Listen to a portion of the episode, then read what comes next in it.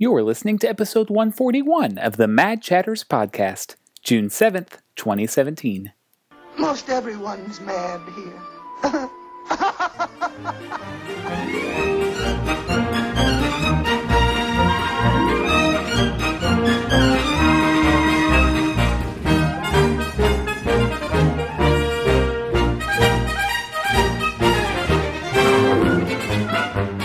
Welcome back to another episode of the Mad Chatters Podcast, your very important date with the happenings at Walt Disney World and around the Disney Universe. My name is Derek, and I'm joined today by my fellow chatters, Matthew. Howdy. And Jeremy. If I were you, I'd want to be me too. Oh.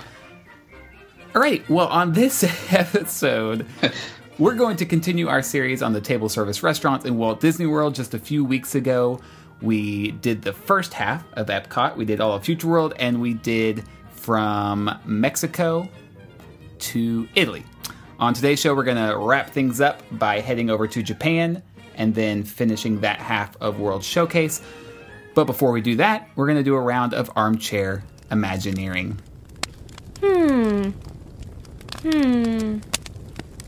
Wait a minute. I love that idea. Since this week we're talking about food at Epcot, for this week's round of Armchair Imagineering, which, by the way, is a segment where we put on our Imagineering hat and come up with new ideas for Walt Disney World. This week we are going to come up with a new table service idea for one of the current World Showcase pavilions. Whether that means adding a restaurant or replacing one, I guess it doesn't really matter. But what are you guys going to add to World Showcase food-wise? My idea is going to be in the UK pavilion, and I am going to add Queen Elizabeth's Royal Ball. So this is going to be a more realistic version of a dining experience than Cinderella's Royal Ball or Table or whatever that is over at Magic Kingdom. So you will be entering a restaurant that has the appearance to Buckingham Palace. And as you enter, there will be a large table at the front. And then there will be several tables throughout. So it kind of gives the appearance of like this grand state dinner in which you are a VIP guest of Queen Elizabeth. And throughout the meal, impersonators of the royal family will be making appearances. So at one point, the Queen will come out and, she will greet you as she does. There will be a Prince Philip impersonator who will make the rounds. But only until he retires, and then he won't be making appearances anymore. Prince Charles, Prince William, Prince Harry, Kate Middleton, all the favorites, will be there. At one point, I'm even picturing like Fergie tries to get in, but they say no, and they don't let her in anymore. A nice Camilla will come out and, maybe a horse joke will be made or something like that. It'll be a rousing good time. But I would pay big money for this. This would be a great experience. I think they should be animatronics and then just change them out when necessary. So it's almost like the British Hall of Presidents, but a restaurant. That makes me think of The Great Mouse Detective, where they replace the Queen with a robot and it like breaks down, It's like... Now that you say that, Matt, I like that idea. So instead of, because my thought was they would come around table to table, but I like the idea. Maybe they're just always up at the main table the whole time, dining themselves as animatronics, and then perhaps the Queen would stand at one point and give you a little speech or something. Hello, hello, my subjects. Will all the ladies be required to wear hats? Yes, a fascinator shop is available right when you come in. Oh. And so you can purchase a fascinator there and wear it during your dining experience. Fascinator. There's got to be the royal guard out front as well. Yes, and perhaps, like the Archbishop of Canterbury will come out and bless your meal for you. I like that idea. I'm digging it, yeah. My idea is for France. Listen. I haven't been to either of the French restaurants, but the vibe I get is that they're kind of similar in that they're really pretentious and very, very French, like fine dining in France. But France is so much more than that. Jeremy, when you and I went, at the house we stayed at, they fed us raclette one night. Do you remember this? No. It was like the little contraption where you put the big blocks of your favorite cheeses and it slowly melted the cheese. And then you had a plate of like potatoes and dried meats like salami and stuff. You had bread and then you scraped the cheese onto all of these things. I thought that was just called fondue. My bad. No, raclette. Well, maybe they also call it fondue. Fondue is dippage. Yeah, I think the word raclette actually means to scrape. Okay. I feel like I've heard that. Raclette. But now there's the restaurant in New York, and I see this, or I did. I used to see this video on Facebook a lot where they come by with the half wheel of cheese, and it's slowly melting, and they scrape it onto people's plates. I think that would be a way to bring the French culture like down to the American level. Here's some melted cheese for you. Yeah, but it's like it's not such an intimidating way to introduce yourself to French cuisine. It's more like a family-friendly, family-style feast at your table, but still give you the French culture. If that makes sense. That sounds delicious, right? Who doesn't like cheese? That's cool. I don't have a name for it, but I'll think on that. Yeah, I see those videos all the time about these little pop-up, foodie cheese restaurants like that. I didn't know that was French in origin, but I always think, man, that's kind of like overload. Like the videos that I've seen, it's like, here's a mound of cheese. Yeah. Well, when we had it, I really remember enjoying that meal. And it wasn't the big wheel of cheese. It was like a little machine that they used. It was just like a black circle. And like you slide a little tray with your cheese and it slowly melts it while you prepare your meats and stuff. I looked it up. It's French, but it's also Swiss. So I don't think it's exclusive to France. But very close. Yeah. Mine is not technically in a pavilion, which I might have broken the rules. It's I thought about a central restaurant at the International Gateway, which, mind you, would ruin that wonderful framed view of the American Pavilion. But that'd be okay if there was a decent restaurant here. And I thought about something entitled the International Explorers Lodge or the International Gateway Explorers Lodge, and something. It's going to sound a lot like Skipper Canteen. After I thought about it, I was like, yeah, that sounds a lot like that, but with that early 20th century explorers vibe, like the Adventurers Club used to be, things like that. Maybe not as comical and not as whimsical.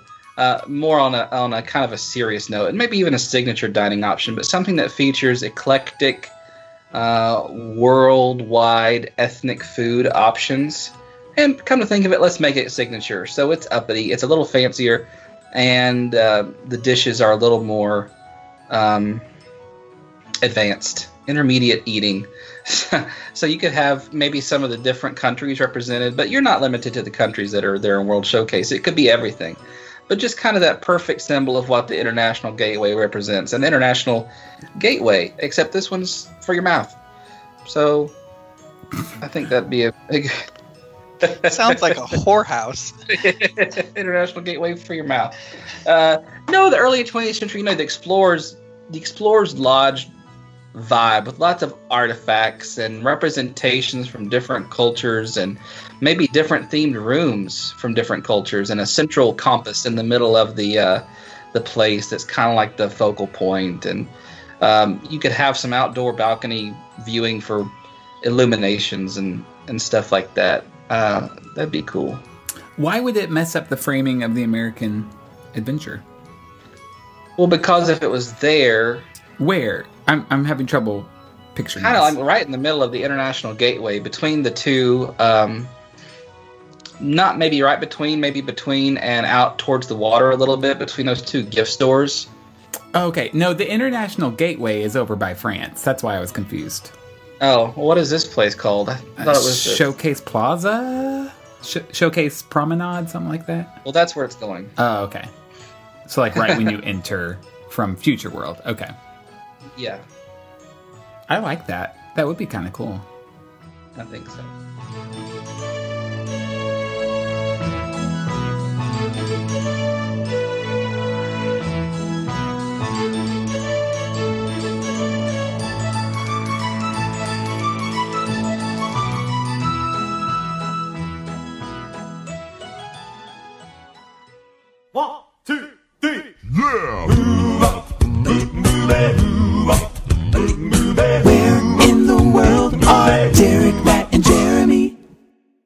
You know, James Taylor once sang, "In my mind, I've gone to Carolina." Mm. Well, the Mad Chatters like to sing, "In my mind, I've gone to Walt Disney World." And this is a game in which we mentally go somewhere in Walt Disney World, and the other two chatters have to discover where that person is through yes or no questions. So today, Derek is going to go off and hide first, and Matt and I will each get 10 yes or no questions to try and find him. All right. I'm there. Jeremy, you can ask first. All right. Are you in a theme park? Nope. Are you in a resort? Yep. Are you in a moderate resort? No. Are you in a value resort? Yes. Are you in an all-star resort? No. Are you at... Oh, that's kind of given, isn't it? Or is it? Or is it? Dun, dun, dun. Are you in a food court? No. Are you in the 1960s? No. Are you in a pool? Yes. Oh, very good. I have a guess. Okay. Dang it. Are you in the bowling pin pool? Nope. That's one guess for me down. Are you near a giant computer? You might say that. I have a guess. Oh. He's in the computer pool. Oh my gosh, you guys, that was so fast. That was 5 questions in. Were you forgetting about Art of Animation? Because you said... I didn't think about it. Oh, okay. Because you said that's a given, and I'm like, I hope they're thinking Art of Animation, and I'm in the other one, but never mind. Nope. You can't get anything past us. That was like some sort of record. Compared to that time, where was it Matt was hiding that we couldn't figure it out? No. Well, last time I hid at the ferry dock, and you guys got all mad. Stupid. Yeah, oh, yeah. No. Well, Matt kept accusing me of breaking the rules. He's like, "Well, in my mind, you are in a theme park," and I'm like, "You don't even know where I am yet. Just because you lost doesn't mean I broke the rules." Well, you broke the rules. No, you said no. In my mind, if you have crossed the gates, you are in a theme park, and I was like, "I haven't crossed the gates." I like it when you were past the sign that said Magic Kingdom. That's all I'm saying. Oh, I see what you're saying. Those gates. The gate. All right, I'll hide next. Okay. Are you in a theme park? No. Are you in a resort? Yes. Are you in a deluxe resort? No. Are you in a moderate resort? Yes. Are you at a Port Orleans resort? Yes. Ooh. Are you at Riverside? Yes. Are you on some form of transportation? I am. Can I take a guess? Uh-huh. Are you on a carriage ride? I'm not. Are you on a boat? Yes. I am. I'll take my guess. Are you on... Okay. The boats at Port Orleans Riverside? No. I'll let you decide on that. You got the boats at Port Orleans Riverside. They actually have a name? Yeah, I mean, I guess I give it to you. The boat that takes you to Disney Springs? Yeah, that's we'll go with that. That's specific enough. What is it, like the Sasagula something? Festigula Express, or I don't know, something like that. Festigula Express. That's not it. It's at 5 on the last one, 4 on this one. Oh my gosh. We just don't care tonight where we're hiding. I thought I was doing pretty well. Are you in Magic Kingdom? That was it. Yeah, that was my answer. Yeah, that's where I am. All right, Jeremy, run and hide. We'll count to 10. All right, I'm ready. Are you at a theme park? Yes. Are you in Magic Kingdom? Yes. Are you on Main Street? No. Are you in Adventureland? No. Are you in Frontierland? Nope. Are you in Tomorrowland? No. Are you in Liberty Square? Nope. You turd. Are you in Fantasyland? Yes. Are you on an attraction? Yes. Are you on a dark ride? Yes. Are you on Peter Pan's flight? No. Ooh, girl. Are you on Under the Sea Journey of the Little Mermaid? Yes. Oh, we're in a scene. Yes, we are. Are you in a, Are you in a scene where a song is being sung vocally, yes, like with words? Okay, I have a guess. Yes, okay. Are you in the... Oh, I could probably think of places you would be. Are you in the Ursula area? No. That was a yes. Are you in a boat? Yes. I have a guess. Are you in the boat in the Kiss the Girl scene? I am! I'm right between them. So you're about to get kicked out of Walt Disney World is what you're saying. Yeah. Unless, are you Eric? Spoiler. Take us out, Rockapella. Do wop, do bop bop bop, do ba dop dop do. After you throw away all your bottles of liquor. That was Dorothy hitting her head on a mug. Sorry, Dorothy.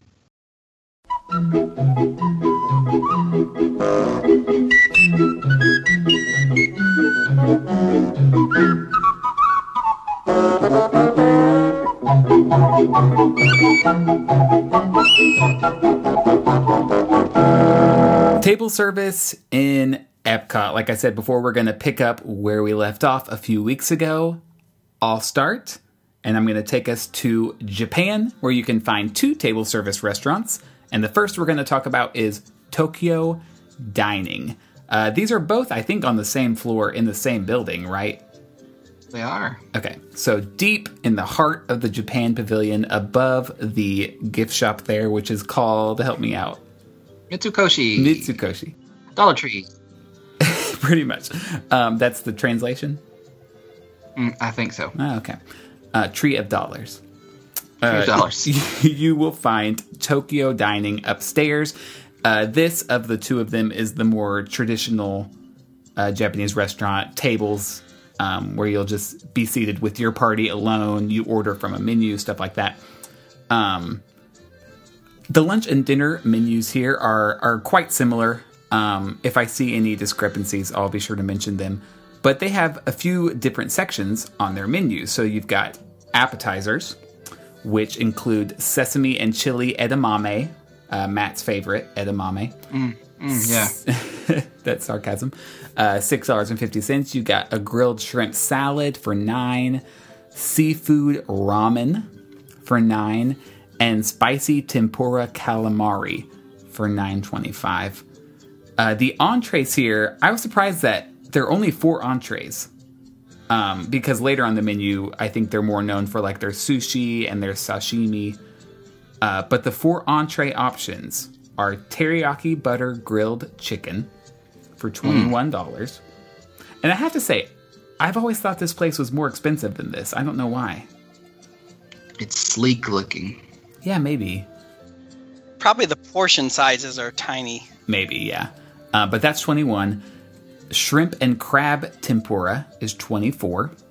You can get a New York strip steak, which is grilled with garlic ginger sauce for $29.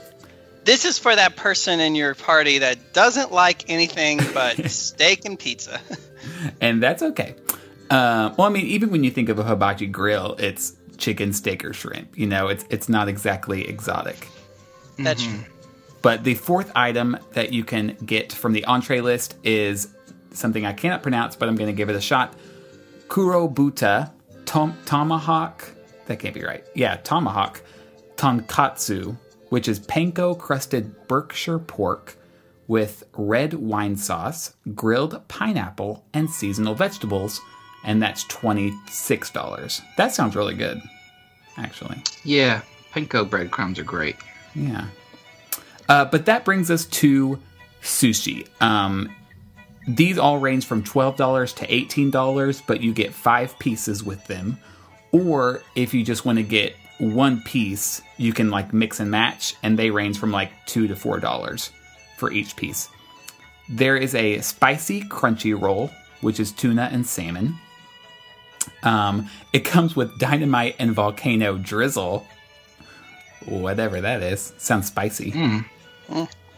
There's a volcano roll, which is a grilled California roll topped with shrimp, scallops, and volcano sauce. You can get the traditional California roll. There's a vegetable roll. There's a tropical roll, which is salmon and avocado topped with a fried plantain and mango sweet chili coulis. Ooh. Yeah. Now, I don't know if I mentioned this on the show, but I was turned off to sushi for many years. And Matt and Jessica turned me back on to sushi when I visited them during one of my trips up to see them when I lived in Florida. So now I would like to try this restaurant because I'm very curious, particularly about the volcano sauce. I'm very interested in that. Yeah, and the good thing about sushi is when you have a party, you can really order all of these, you know, and then just share them. I think it's coulis. Yes, I knew that was wrong. When I said that, I was like, no, Matt has taught me how to pronounce that. Taught you. That's cute. I like that. Raspberry coulis. It's like you're trying to say clueless, but you have an impediment. There's a firecracker roll with jalapeno and sriracha drizzle. Yeah. And then my favorite, the dragon monster roll, which is avocado, cucumber, cream cheese topped with eel and dynamite sauce. The dynamite and the volcano sauce is I'd like to know the difference between these various fiery sauces. Yeah, I don't know. I feel like maybe on the menu there'd be a description, but it's not listed online. And then, like I said, there's also sashimi. You can do a sampler, or you can just do tuna or salmon. So that's that. They've also got some soups and salads, you know, miso soup, seafood ramen, tofu steak salad. Pretty traditional stuff is what it sounds like. Now, the only difference between the lunch and dinner menus is there's a whole section in the dinner menu that's not available at lunch. And you can find here a lot of tempura. So there's shrimp and crab tempura for $30. There's lobster tempura for $30. There's a vegetable udon noodles for $20. Or you can get the deluxe udon noodles, which comes with shrimp tempura and grilled chicken. And that's $24. But everything else is the same as lunch. And then for dessert, you can have green tea mousse cake, which sounds disgusting to me. I don't do green tea, and I definitely don't do green tea in my desserts. They also have a ginger mousse cake and soft serve ice cream. Terrific. Yeah, I think one of the highlights of this restaurant is the fact that you can go out on their balcony and get a view of illuminations. I don't know if you have to reserve that or if it's just like a California grill situation where if you're there while the fireworks are going off, you're welcome to use the balcony. Mm. But that seems like a selling point. I didn't know they had a balcony, so that's good to know. Yeah, there you go. Have you ever been in here, either of you? No, I have only seen the check-in desk as we were going to the other restaurant. Yeah. I saw a few pictures online. It's pretty much what I expected from a sit-down Japanese restaurant. Very boxy, if that makes sense, you know, with like the sliding doors that are translucent, stuff like that. And then all the decor is like kind of reds and blacks. But anyway, let's move over across the hall to Teppan Edo, where we have been. This is more of a traditional hibachi grill. You know, the tables are, I think they see 8. By traditional, we mean South Carolina traditional. Oh, yeah? Well, the tables are a semicircle, and they go around a grill where the chef will cook your meal in front of you. For appetizers here, you can get the wafu ribs. They're ginger braised pork ribs with sake for $14. There's some tempura you can get. There is edamame again, or miso soup. They also have sushi here. It's just pretty much a traditional sushi you'll find at most restaurants. Could somebody explain edamame to me? If you're a listener out there and you just love edamame, can you email the show and just tell me what you like about it, except that you're told to like it? Just please, somebody tell me. I just want to know. The one and only time I've had edamame was at a hibachi grill, and it was my friend who was like, "Oh, you haven't had it. We have to get this as an appetizer." And I was like, "Well, there's that." Yes, I would like the semi-frozen, almost steamed pea pods, please, with no flavor. It did nothing for me. Yeah, it's like boiled peanuts. It's the same idea. Ooh. Oh no, boiled peanuts! I like those here. You only like them because you're told to like them. They're mushy peanuts. Who likes mushy? I like them. They have a wonderful, really nice beanie taste to them. We have the Cajun flavor ones you can get here. I like those. No, they taste like beans. They taste like you're eating like some pinto beans, but they've got a little seasoning to them. I like those. No, I'll choose edamame over boiled peanuts. Because when I want a little snack, I'm craving pinto beans. Just no. That's one. Things that are green and things that are brown taste different. And edamame is green, peanuts are brown, and brown wins every time. What can brown do for you? Okay, so back to Teppan Edo. These are the entrees you can choose from, which the chef will cook in front of you. And all of these are served with a garden salad, udon noodles, vegetables, and sukiyaki beef rice. So you've got the 6-ounce filet mignon for $36, a New York cut steak, 7-ounce, for $34, julienne, right? Julienne beef, like really thinly sliced beef, for $34. There's salmon. You can get 10 grilled shrimp. You can get an 8-ounce boneless chicken breast. The cold water ocean scallops will cost you $35. You can just get an all-vegetarian one, which comes with vegetables and mushrooms and tofu. Or you can do combinations, steak and shrimp, chicken and shrimp, or steak and chicken. And those are $35, $36, and $37. Yeah, so that's that. They do have this section called entree add-ons. And I don't know if this is right, but they have lobster tail for $28. Oh, my. But they also have Wagyu steak, 3 ounces, and it's listed as $56. Oh, I believe that. For a 3-ounce steak? Yeah. It's like Kobe beef, Wagyu beef. It's that kind of Japanese, traditionally raised cattle. And, you know, it's just one of those things that they can get by tagging that name on and charging that money for. Wow. I believe that. But see, that doesn't come with the salad and the soup and the rice and all that. Well, that's just an add-on. Yeah, that's crazy. Like, add this on to your entree for $58. Well, if you haven't spent enough money on the steak and other stuff, and you still want dessert, you can get all the same desserts as Tokyo Dining. Imagine that. Yeah, except they've also added a mango mousse cake, which is mango-flavored sponge cake with a smooth, flavorful mango mousse decorated with a tropical glaze.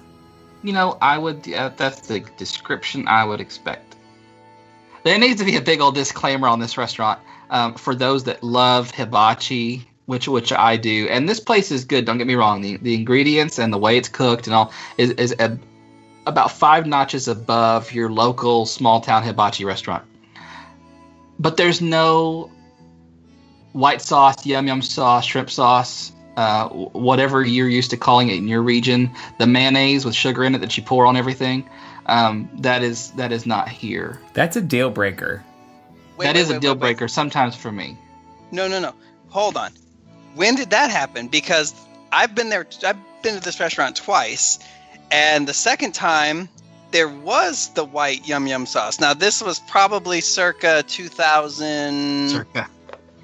11, 10, somewhere in there. Maybe they added it. The last time I was there, honestly, was with you all in 2007, and they had the brown ginger sauce and then that kind of that mustard sauce. No, they definitely had a white sauce when I was there the last time, because I was with my friends Lindsay, Katie, and another friend, Jordan. And Jordan loves that yum yum sauce, which, by the way, there's nothing more American than calling it yum yum sauce. That is the stupidest thing. Anyways, but the only reason I remember that and it sticks out in my mind is because she made a mess of the table with it. And I was like, girl, we cannot take you anywhere. You need to calm down. Yeah, I enjoyed my meal here. I really did. Like the steak and the chicken I got, I remember being especially flavorful, but I feel like I've had very, very similar experiences in cities all around the country. Yeah, you can leave Walt Disney World Resort and go right across the street to the Crossings, or close to the Crossings, and there's a Kobe Japanese steakhouse. It's a chain, but you'll get more bang for your buck, and then there's yum yum sauce, just in case it's not at Teppan Edo. Or if you're like me, I just keep a thing of yum yum sauce in my purse. I got it right here. It's got to be sealed, though, because it's not refrigerated all day. But, yeah, why not? This is again, a restaurant, though, if you don't have someone who enjoys trying new things when they eat, if you don't have an adventurous eater in your party, this is a place you can go and they will find something they like. It's Americanized Japanese food. Absolutely. Yep. Now, on the other end of that spectrum is a restaurant we're going to talk about next, Restaurant Marrakesh over in Morocco. This is a place that I think you'd be pretty safe to walk up to and be able to find a table. That's not to say it's bad. I just think too many people are afraid to book a reservation here. So it seems fairly easy to get in. The ambiance, from what I've seen on pictures, it is a very beautiful restaurant. Lots of tile work inside. It seems on the fancier end as far as decor goes. It's got those nice lights that we talked about a couple weeks ago. The glass lights with the metal, very detailed framing. The entertainment here, there are some Moroccan musicians. Apparently they're not like in your face and you can't hear each other talk, but it's a very subtle, nice background music with these musicians. There's also a belly dancer, which, you know, when you hear belly dancer, it doesn't sound very Disney or family friendly, but I'm sure it's very tasteful. And then you have the food. So with your meal, you'll get some free bread with butter for appetizers. That's a bargain. Thank you. Yeah. Was that what you wanted there? Yes, that was your cue. So fill up on free bread, enjoy the belly dancer, look at the menu and say, oh, no, thank you, and then leave. But no, the appetizers here, there's a combination for 2, which comes with beef, brewat, brewat rolls, chicken bastilla, and jasmina salad. That's $18, but it does feed 2. There's also a Moroccan salad for 2, which is vegetables. So like green pepper, marinated olives, carrots, potatoes. There are a few soups. There's chicken bastilla, which is baked layers of thin pastry stuffed with minced chicken, almonds, eggs, and sprinkled with cinnamon and powdered sugar. That sounds good. Yeah. $10. There's a goat cheese with crispy bread for two, $15. That sounds good. And then there's some mussels as well. So those are your appetizers. The next section on the menu, the entree section, it's titled Moroccan Specialties, which makes sense if you're going to go to a Moroccan restaurant. A lot of couscous. So yeah. The first five items are couscous with something. You can get it with beef for $28. You can get it with chicken for $27. You can get it with lamb shank for $29. You can get it with just vegetables for $22. And you can get it with braised beef served with raisins, balsamic vinegar, honey, sesame seeds, and egg for $29. I should mention that this is one of the few restaurants that we've talked about where the lunch prices are actually cheaper than the dinner prices. I feel like that was always a thing. But when we've discussed these restaurants over the last few weeks and months, almost entirely the restaurants have been the same price at lunch as dinner. Yeah. Which I find surprising. But this one, like the couscous with beef, for instance, is $28 for dinner. But at lunch, it's $22. And then if you get it with chicken, it's $27 at dinner, but it's only $20 at lunch. So if you're looking to save money but still get the experience, it might be worth checking out this place during lunch.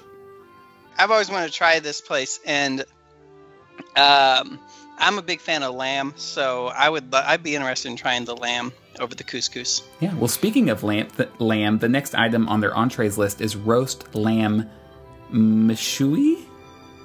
It's a lamb shank braised in natural juice, served with mixed vegetables and yellow rice, zucchini, capers, lemon, confit, and tomatoes for $28. Now, remind me, what is confit again? I don't know. It's marinated and cooked in its own fat. Ah. Okay. There's a shish kebab, which is grilled tenderloin of beef with vegetables for $30. You can just get some lemon chicken. That sounds like if you're not quite adventurous enough to try those other things. I'll have the lemon chicken. Oh, yeah. Because I think, like, even lemon chicken, like, sounds something you would get in North Africa. Like, it sounds like it has that Mediterranean twist, but it also doesn't sound too out of your comfort zone for most people. There are also chicken kebabs for $26.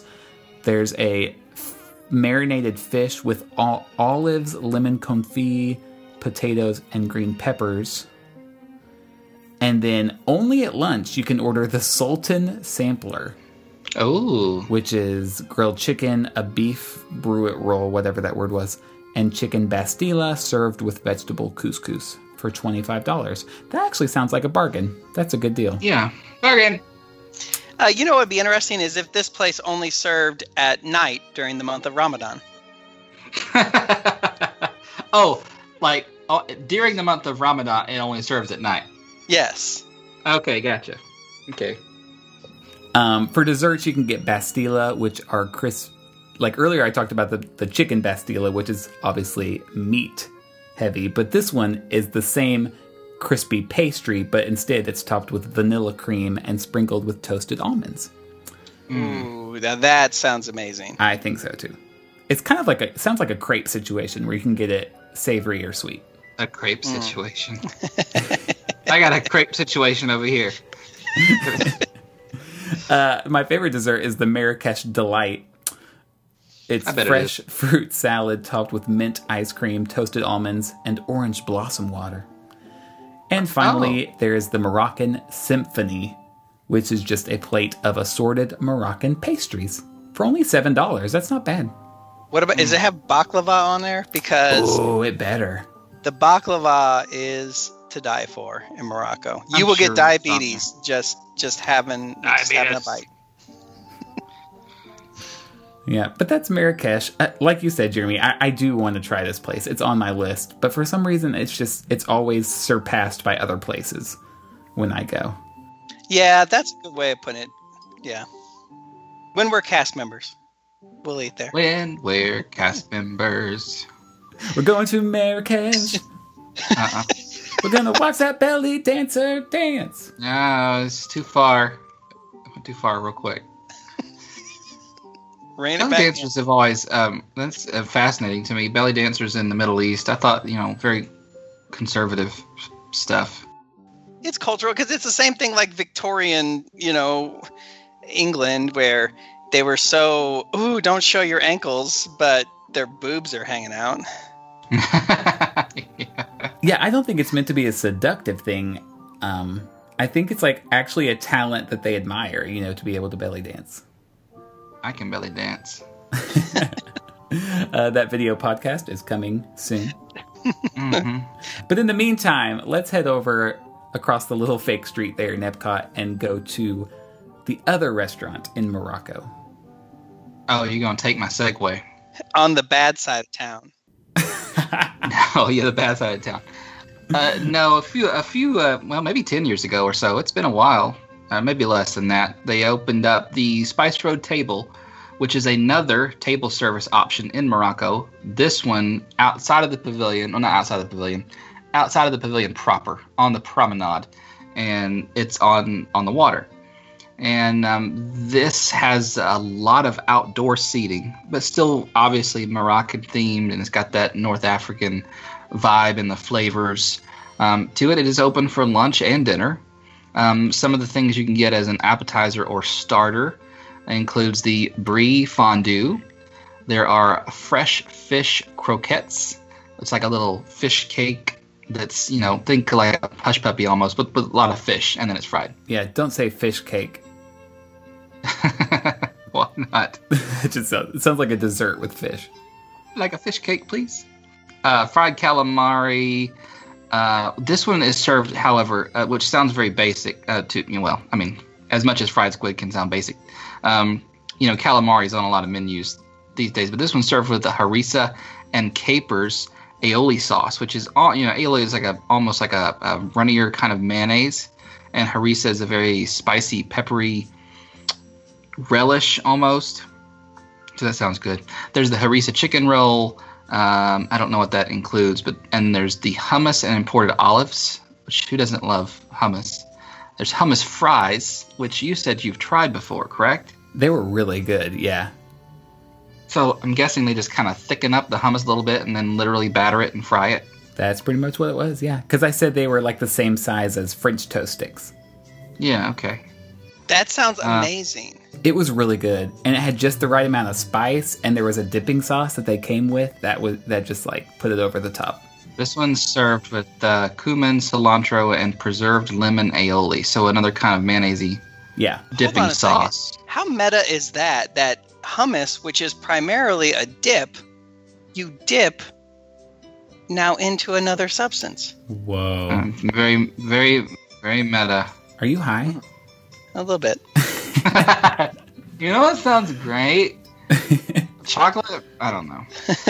Next, there's the Moroccan lamb sausages, which I can imagine are kind of small miniature sausages, being that it's the starter. This is a spicy lamb sausage with tomato, red onion, and cilantro salad. Something that's very Middle Eastern is stuffed grape leaves. I personally see these and think that does not look appetizing, but I've also never had one. So this is like rice inside of like a steamed grape leaf. So just imagine like a greenish yellow looking collard green wrapped around some rice. That's what this looks like, featuring fried capers, raisins, and fresh nutmeg. And there's the spicy garlic shrimp, which is just, I'm assuming just some shrimp sauteed with some garlic and stuff.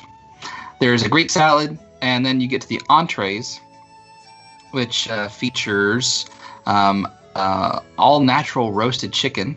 So I guess your safe option here. Whoa, how much is that? It's $26.99. I thought this place was only small plates. I did too until I looked at this menu. It's a Cornish hen. Yeah. Oh, well, I wonder if they changed it just because it was not popular. You know, I think they did, but listen to some of the entrees, and some of them still have they smack of small plates. So this is the all-natural roasted chicken with fennel fingerling potatoes and a star anise ouzo sauce. There's coriander-crusted rack of lamb, so coriander kind of a spice, and I guess they just rub it on there and grill it up. This is with basmati rice, roasted tomatoes, and zucchini, $32.99. Oh, by the way, all the appetizers are under $11, it looks like, except for the imported olives. Ironically, but oddly enough, the olives are the most expensive at $12. They're imported. Yeah. All the entrees, save one, which is the rack of lamb I just said, are under $30. There's the Mediterranean vegetable platter. So I think this is where the small plates kind of come in. This features the harissa, hummus fries, rice stuffed grape leaves, couscous salad, and a baba ganoush served with pita. So that sounds like a little assortment of your appetizers for $22.99.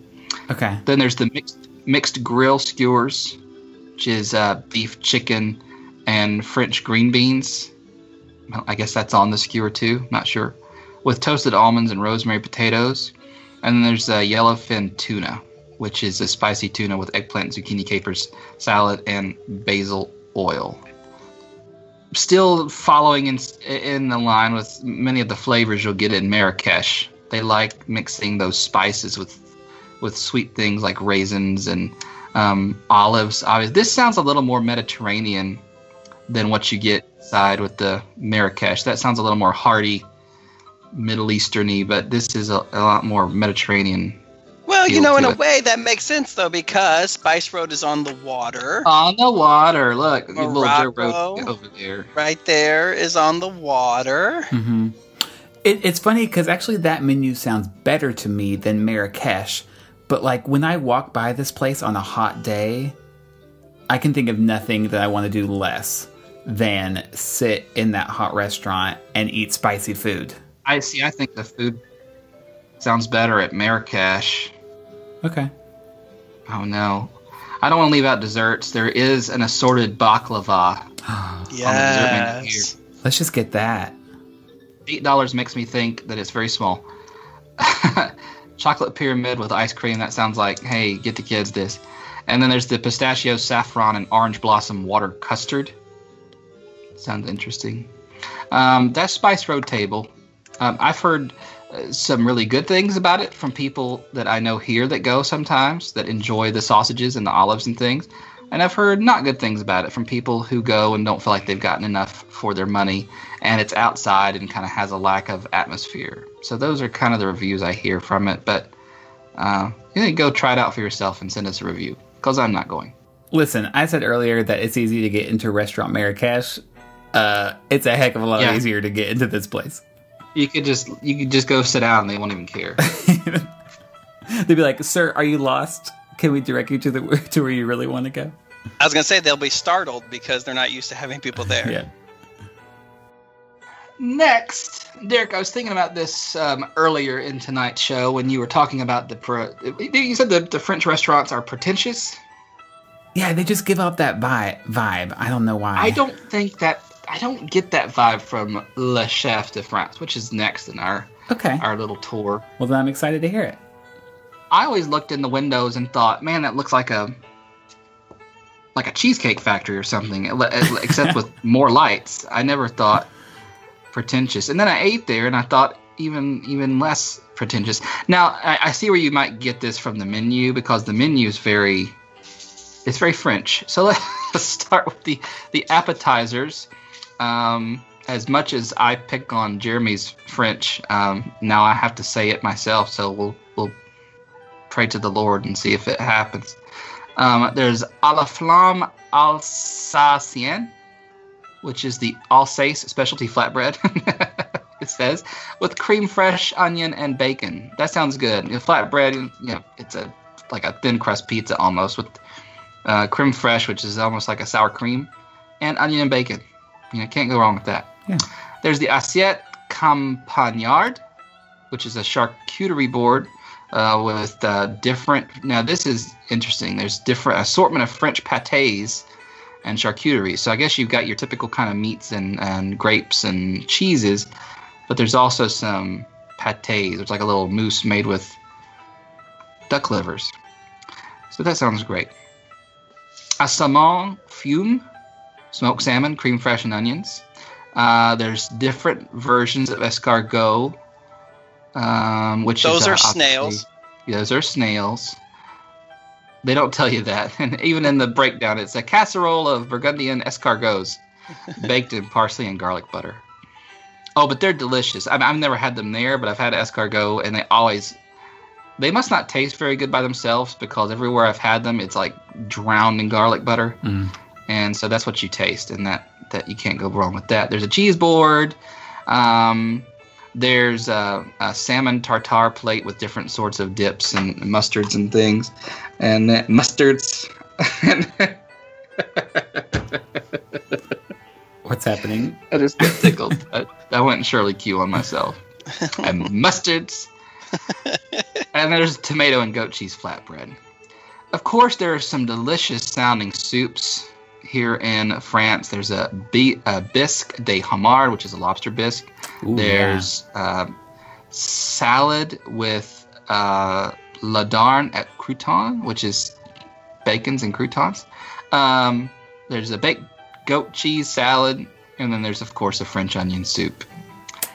For the people that think they're being adventurous, but are not. Yeah, it's those Lipton packets. Yeah, go open that up. Then we come to the entrees and the main courses. And, of course, we stick with the French-sounding names, but I think when you read the description, people you might put some people at ease. There's the beef bourguignon, polenta crémeuse, which is beef short ribs. It's short ribs braised with a cabernet, baby onions, and carrots. So, I mean, it's pot roast, basically, served with a creamy polenta, which is grits. So it's pot roast with grits, and enjoy that. Our canard aux cerises. That's duck breast with cherries.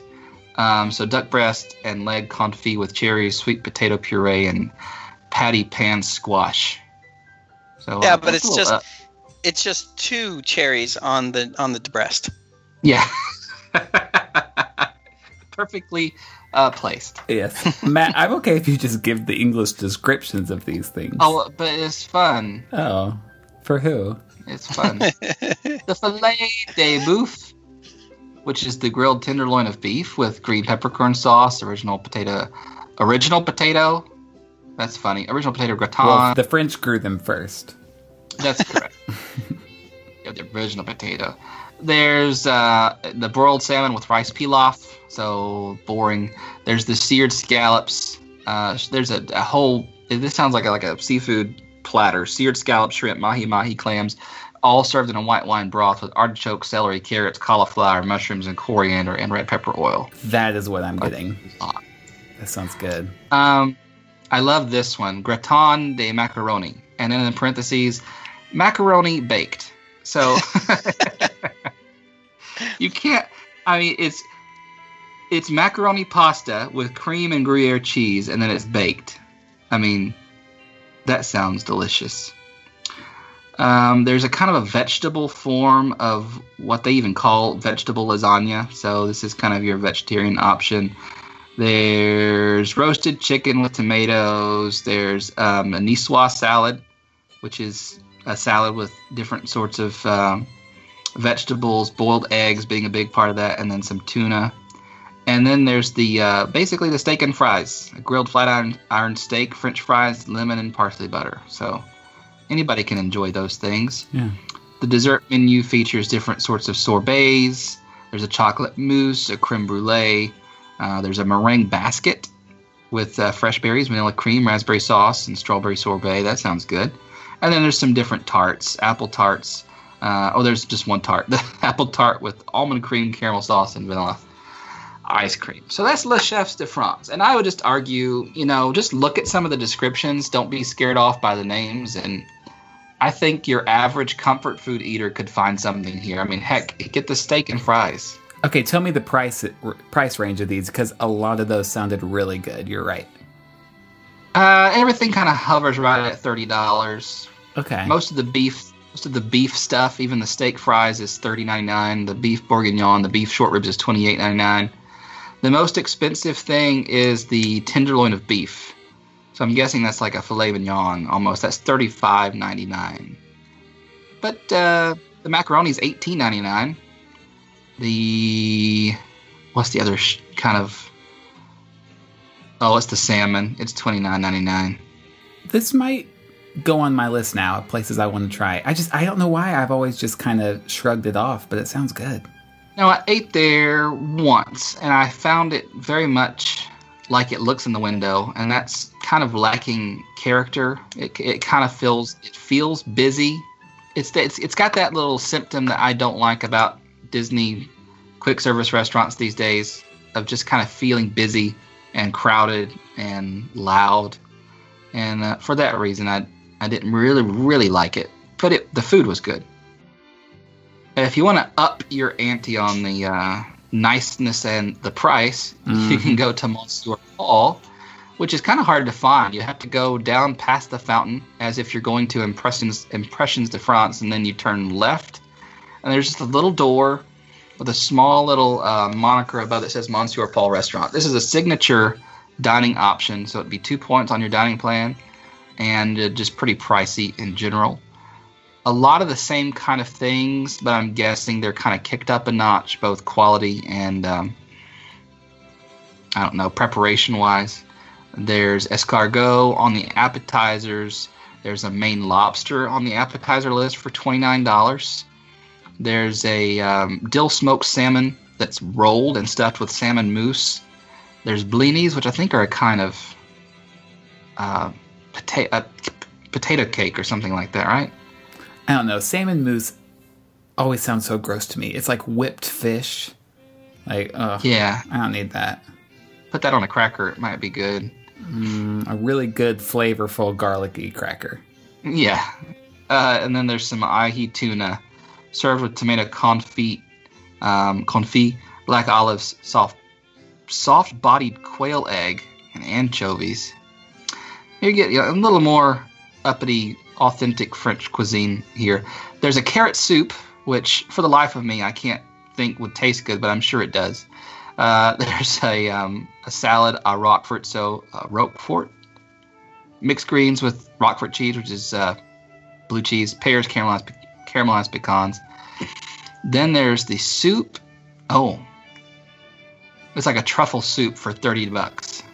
Whoa. Yeah, it has oxtail vegetables, but then it has the black winter truffle, which I guess that's like the delicacy of delicacies is truffles. So $30 for a soup. Actually, it's interesting that the entrees are not as high priced as some of the other signature dining options around Walt Disney World. There's the free-range chicken that comes with a sunchoke puree. I don't know what a sunchoke is. It sounds like some sort of tomato. Brussels sprouts with bacon and black truffles for $39. There's another grilled beef tenderloin with mushroom crust, mashed potatoes, and Bordelaise sauce for $44. Ooh. There's the roasted duck breast for $42. Red snapper and potato scales, fresh spinach and rosemary sauce for $42. And there's the seared scallops for $43. Yeah, I've seen signature restaurants get into the 50s, so that's... Yeah, for sure. I paid more for worse, so, you know. Then the desserts. The desserts, again, you get a lot of... there's a meringue option, but they have some different offerings that come with it, like a rum-infused raisins, almonds, and some nougat. And it's prepared with alcohol, obviously. There's a milk chocolate sphere that has an almond cake, praline, and chocolate cream that's made into a ball and covered with whatever, also prepared with alcohol. There are fruit tarts, not prepared with alcohol. There's a meringue assortment. Again, there's a warm chocolate almond cake with raspberry coulis. And then there's different sorts of ice cream. So vanilla ice cream, raspberry sorbet, and a meringue and whipped cream. So... you want a little more authentic, uppity French experience, go to Monsieur Paul, but I'd say that's a adulty. It's on the second floor, so that's kind of cool. And I overlook the World Showcase from up there, and it's relatively hidden, put away, so I might try that someday. Yeah, when I see pictures of these dishes, because I've looked online a few times, it kind of reminds me of Citricos a little bit, in that it's not a ton of food, but it's just plated so beautifully, and like everything, there's so much care put into everything on the plate. So I imagine this would be a good experience for someone who wants to get a more fine dining experience at Walt Disney World. I just don't know if I personally will ever go there. Yeah. But everything you listed sounded good. Yeah. Except for salmon mousse. Get some salmon, mushed up salmon. I'm sure they put all kinds of herbs and garlic and things in it. Well, now let's move to countries that speak correctly. Jeremy, I'm so glad you ended up with these two countries. Me too. First is the Rose and Crown Pub in the United Kingdom Pavilion. They're in the UK. Matt and I have dined here a couple times. And Derek, have you been here? No, never have. Okay. Well, it is a pub. So there is a pub, a bar in the establishment there. And it's a pretty loud bar. So I would suggest that if they seat you inside near that, to be asked to move, because that ruined my first initial experience I had at this restaurant. Yeah. We were right next to the bar, and we literally could not hear ourselves think. And so it was not pleasurable. But Matt and I returned, and we ate out on the patio, which is a lovely patio, particularly if you get your reservation where you can be there for illuminations. Totally worth it. Good seating. You know, the English are not known for their food. So you could argue that these are not necessarily the most exciting dishes, but I think they're tasty. I think that is a terrible thing that people have latched on, that, you know, people think about British cuisine, because I enjoy the kind of rustic plainness of British cuisine myself. Rustic is exactly the word I was thinking. It's like hearty and rustic and yeah. Yeah, but go ahead. All right, all of these things are available for lunch and dinner. For appetizers, there's the house-made English meat pies, which I think they're missing a good opportunity here to theme them to Sweeney Todd. Oh, yes, that's coming very, very soon. I love those things. Wait, is it like a pastry-like texture? Well, allow me to tell you. It is pork and apple sausage roll, braised lamb. I think it's supposed to be pastry, but it says pasty. And that's it, like a pumpkin pasty. Yeah. And the Harry Potter stuff. That's British. Oh, is it? Oh. I always thought they were just mispronouncing pastry. Piccolilli and Branston pickles. Okay. It doesn't, but it's not like a puff pastry around it? Oh, I don't know. I'm sure it is. That's what a pasty is, right? I don't know. It's like a little pie. It's like a little pocket. Okay. Then you have the Scotch egg, which is a golden fried hard-boiled egg wrapped in sausage meat with mustard sauce. Also, you have the St. James smoked salmon and the United Kingdom cheese platter, which is $13. What makes it United Kingdom? Because it comes with Stilton. McCall's, makes your teeth go all wonky. McCall's Irish Cheddar and Cotswold cheese. It makes me think of the quick service restaurants we talked about where we were like, the Pecos Bill platter, you know, or like it's all named after the restaurant. British cheese plate. I'm going to assume that these cheeses can be found, or they are made primarily in the United Kingdom.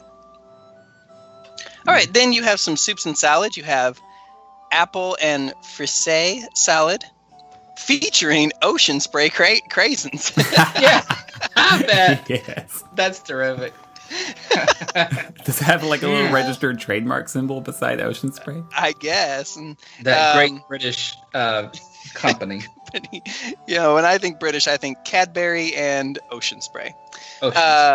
Cashel cheese is also in this, toasted almonds and a cranberry vinaigrette. And then you can also get this, I think is very British and makes me think of Harry Potter, crock of potato leek soup. Mm-hmm. So there you go. All right, your main entrees, bangers and mash. Of course, a very traditional British dining option. Chicken masala curry. Yes, so British. Now it is. Well, I guess they used to own India. The national dish of the United Kingdom is curry. That is tikka masala.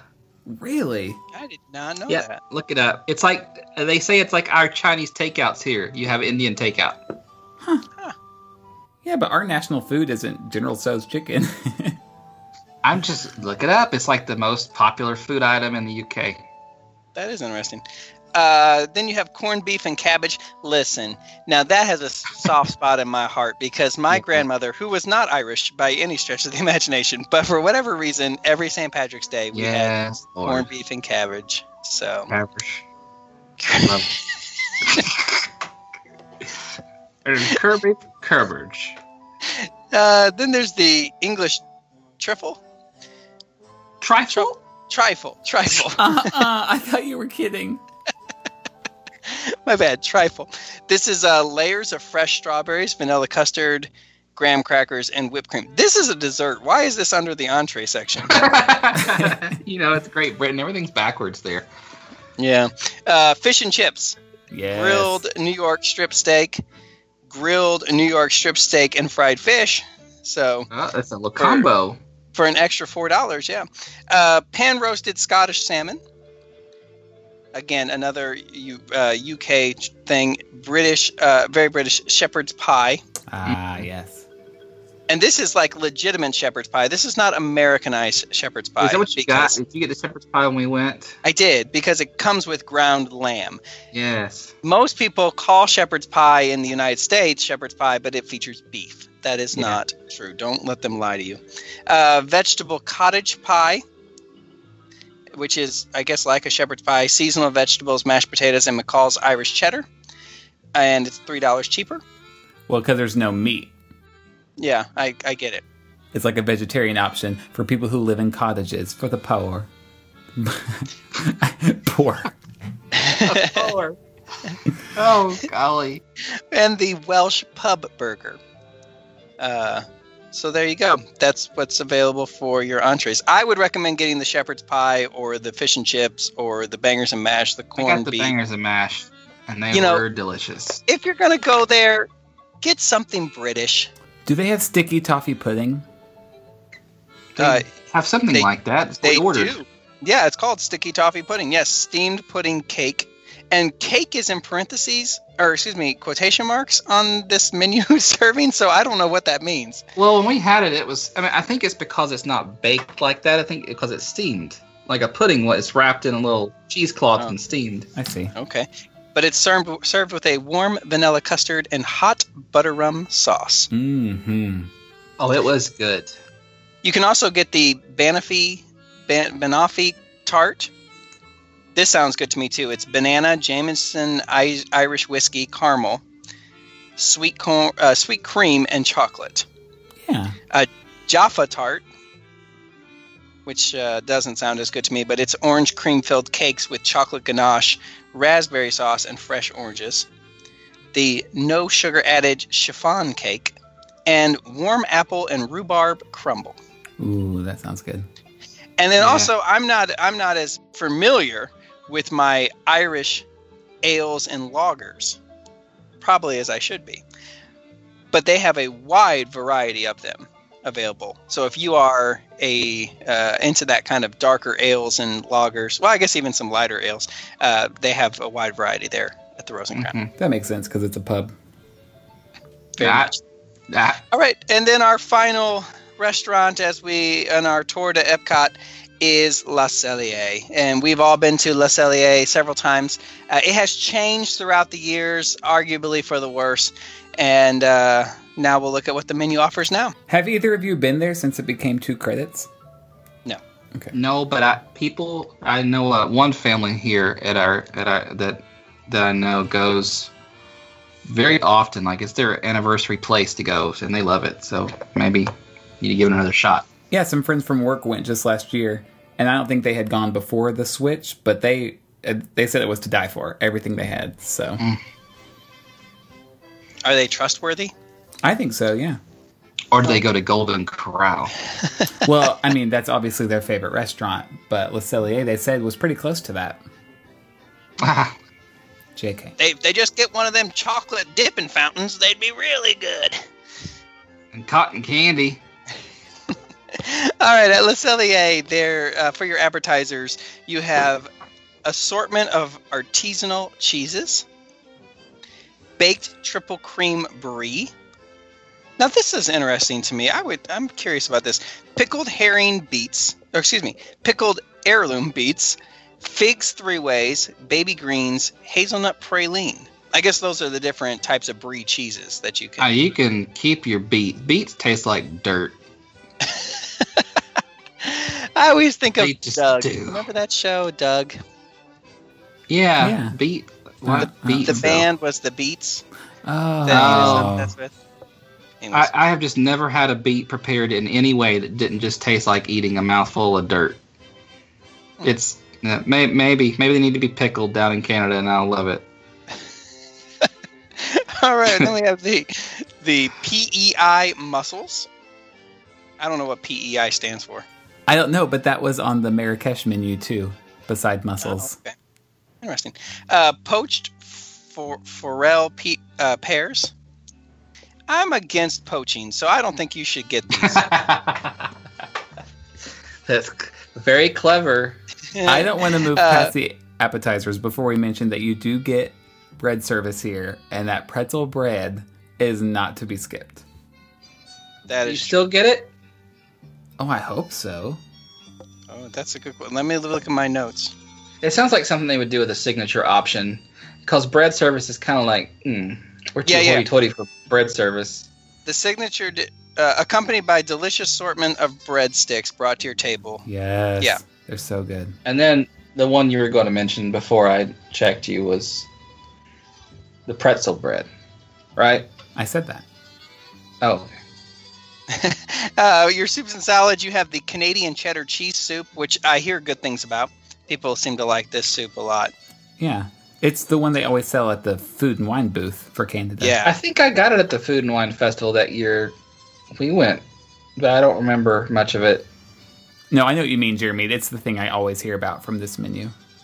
Yeah. And I need to try it because all I can think about is like gas station nacho cheese in a bowl. Yeah. Eat it quickly before it like gets that crust over the top. Yeah. The film. Well, then because I pictured the pretzel breadsticks and you just dip it in the soup and there you go. Now that's a little, you got to leave the film on there so that there's a little texture to it when you got to chew a little bit. We shouldn't joke about that. Did you hear all those people dying from that gas station cheese? Oh, no. Well, one person died. There was botulism it was on the news. That's terrible. Well, like 14 people got sick and one person died, last I saw. Good Lord. May they rest in peace. Then there's also crab salad and heirloom tomato salad. This one you might like, Matt, because you're a big pork belly fan, correct? Yep. Okay, so this the heirloom tomatoes has Canadian heirloom tomatoes, bib lettuce, crispy pork belly, candied walnut, and smoky blue. I don't know what smoky blue is, but it's not smelled like blue cheese. It smelled like the color. I think that's the name of the entertainer at the restaurant. Good old Smoky Blue. Oh, Smoky. I like pork belly when it's like braised, like it's like a little chunk that you can cut into and bite. But I mean, that sounds good too. It just sounds like it'd probably be fried up and like crumbled. Yes.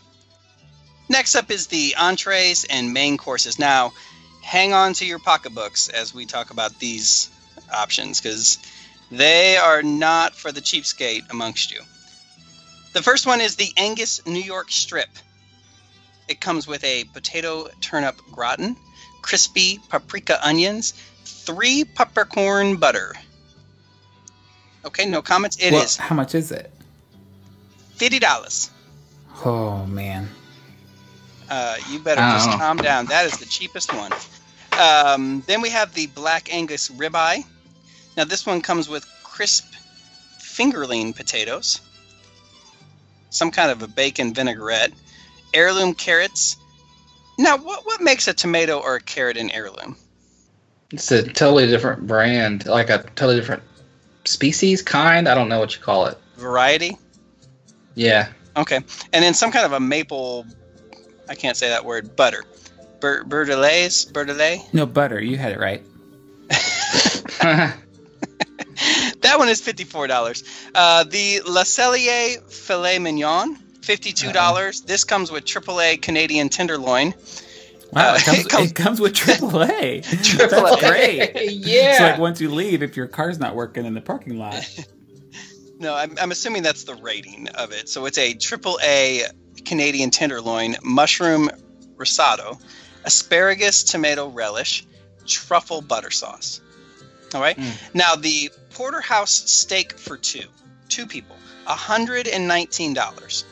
Blue cheese fondue, crispy onions, loaded mashed potatoes, Maine lobster, foyer. Foyer? Holy cow. Does it say how many ounces? No. A porterhouse is like a whole T-bone and a New York strip. Okay. You know, then that might be a hefty. Good deal, because you figure that's like $60 a person. That's not too bad. Speak for yourself. I think that Le Cellier. All right, then you have the poulet rouge, which is a pan-seared chicken breast and sausage stuffed leg. That's a weird way of phrasing that. Sausage stuffed leg. Summer hash, a pea puree. Pea puree? Pea puree, that's what it says. A Brentwood corn and a corn truffle sauce. That one's only $35, but it's a chicken breast. Bargain. There you go. I don't know if you could ever attach bargain to any chicken dish over $40. That's true. A root vegetable ganache, a smoked soy lacquer stripped bass. That's fun. A striped bass. The striped bass is a fish. No, guys, it's a stripped bass. The bass has all the strings have been ripped off this bass. Oh my word, that was great. This is what happens when I don't get the French ones. Is I mess up the easy one. People just know I'm stupid. Okay, the last one. This is very Canadian to me. A venison osso buco. Sorry. Anyways, I like to order it like that just once. I'll have the venison osso, bucko. Rustle that up for me. Your side dishes. You get the creamed spinach, the French onion poutine, Korean barbecue poutine, Le Cellier signature poutine, loaded mashed potatoes, smoked macaroni and cheese, and truffle fries. See, I've heard of people who come here and get the poutine as an appetizer and share it, because I've actually heard the poutine here is very delicious. Oh, I bet that Korean barbecue one is good. Does it have kimchi on it?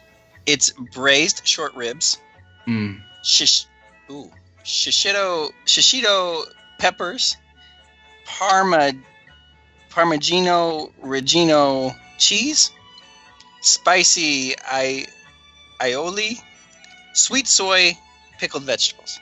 Oh. The shit says. Shit show.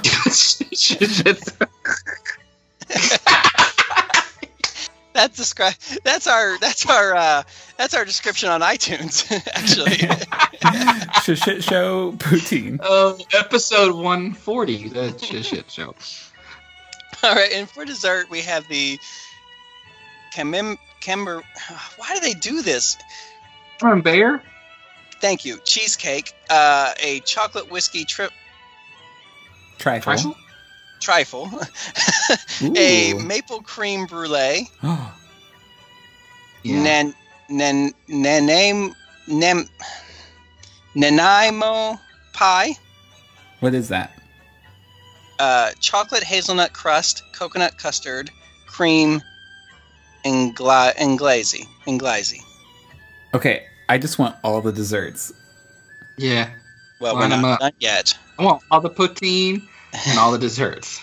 Strawberry basil float and a vanilla Florida orange panna cotta, no sugar added dessert. A no sugar added dessert. I thought that was like a la king. No sugar added. That's terrific. I love it. You guys, seriously, if I go back here, I'm going to get poutine for an appetizer and then just the cheddar soup as like a second appetizer, basically, and then finish off with some desserts. Now, if I'm going here, I'm getting a big old steak. Well, you and I, Matt, we'll split the porterhouse for two. Yeah. All right. If you would like to donate to the Mad Chatters Le Cellier Fund, go to GoFundMe. That's Epcot. Lots of options to eat at if you're looking for table service, which is why people love Epcot. Which is why we broke it into two shows. Yes. All right, well, that wraps up not only Epcot, but our table service series. Unless we head over to Disney Springs at some point or the resorts, and we just might. But until then, we're going to sign off here. Go find us on Facebook and Twitter. Talk to us there. Start a conversation. You can also send your emails to comments@madchatters.net. We will be back here next week with a full review of Pandora and all sorts of other things. So come back for that. Take a little time to find the magic in every day. Bye-bye now.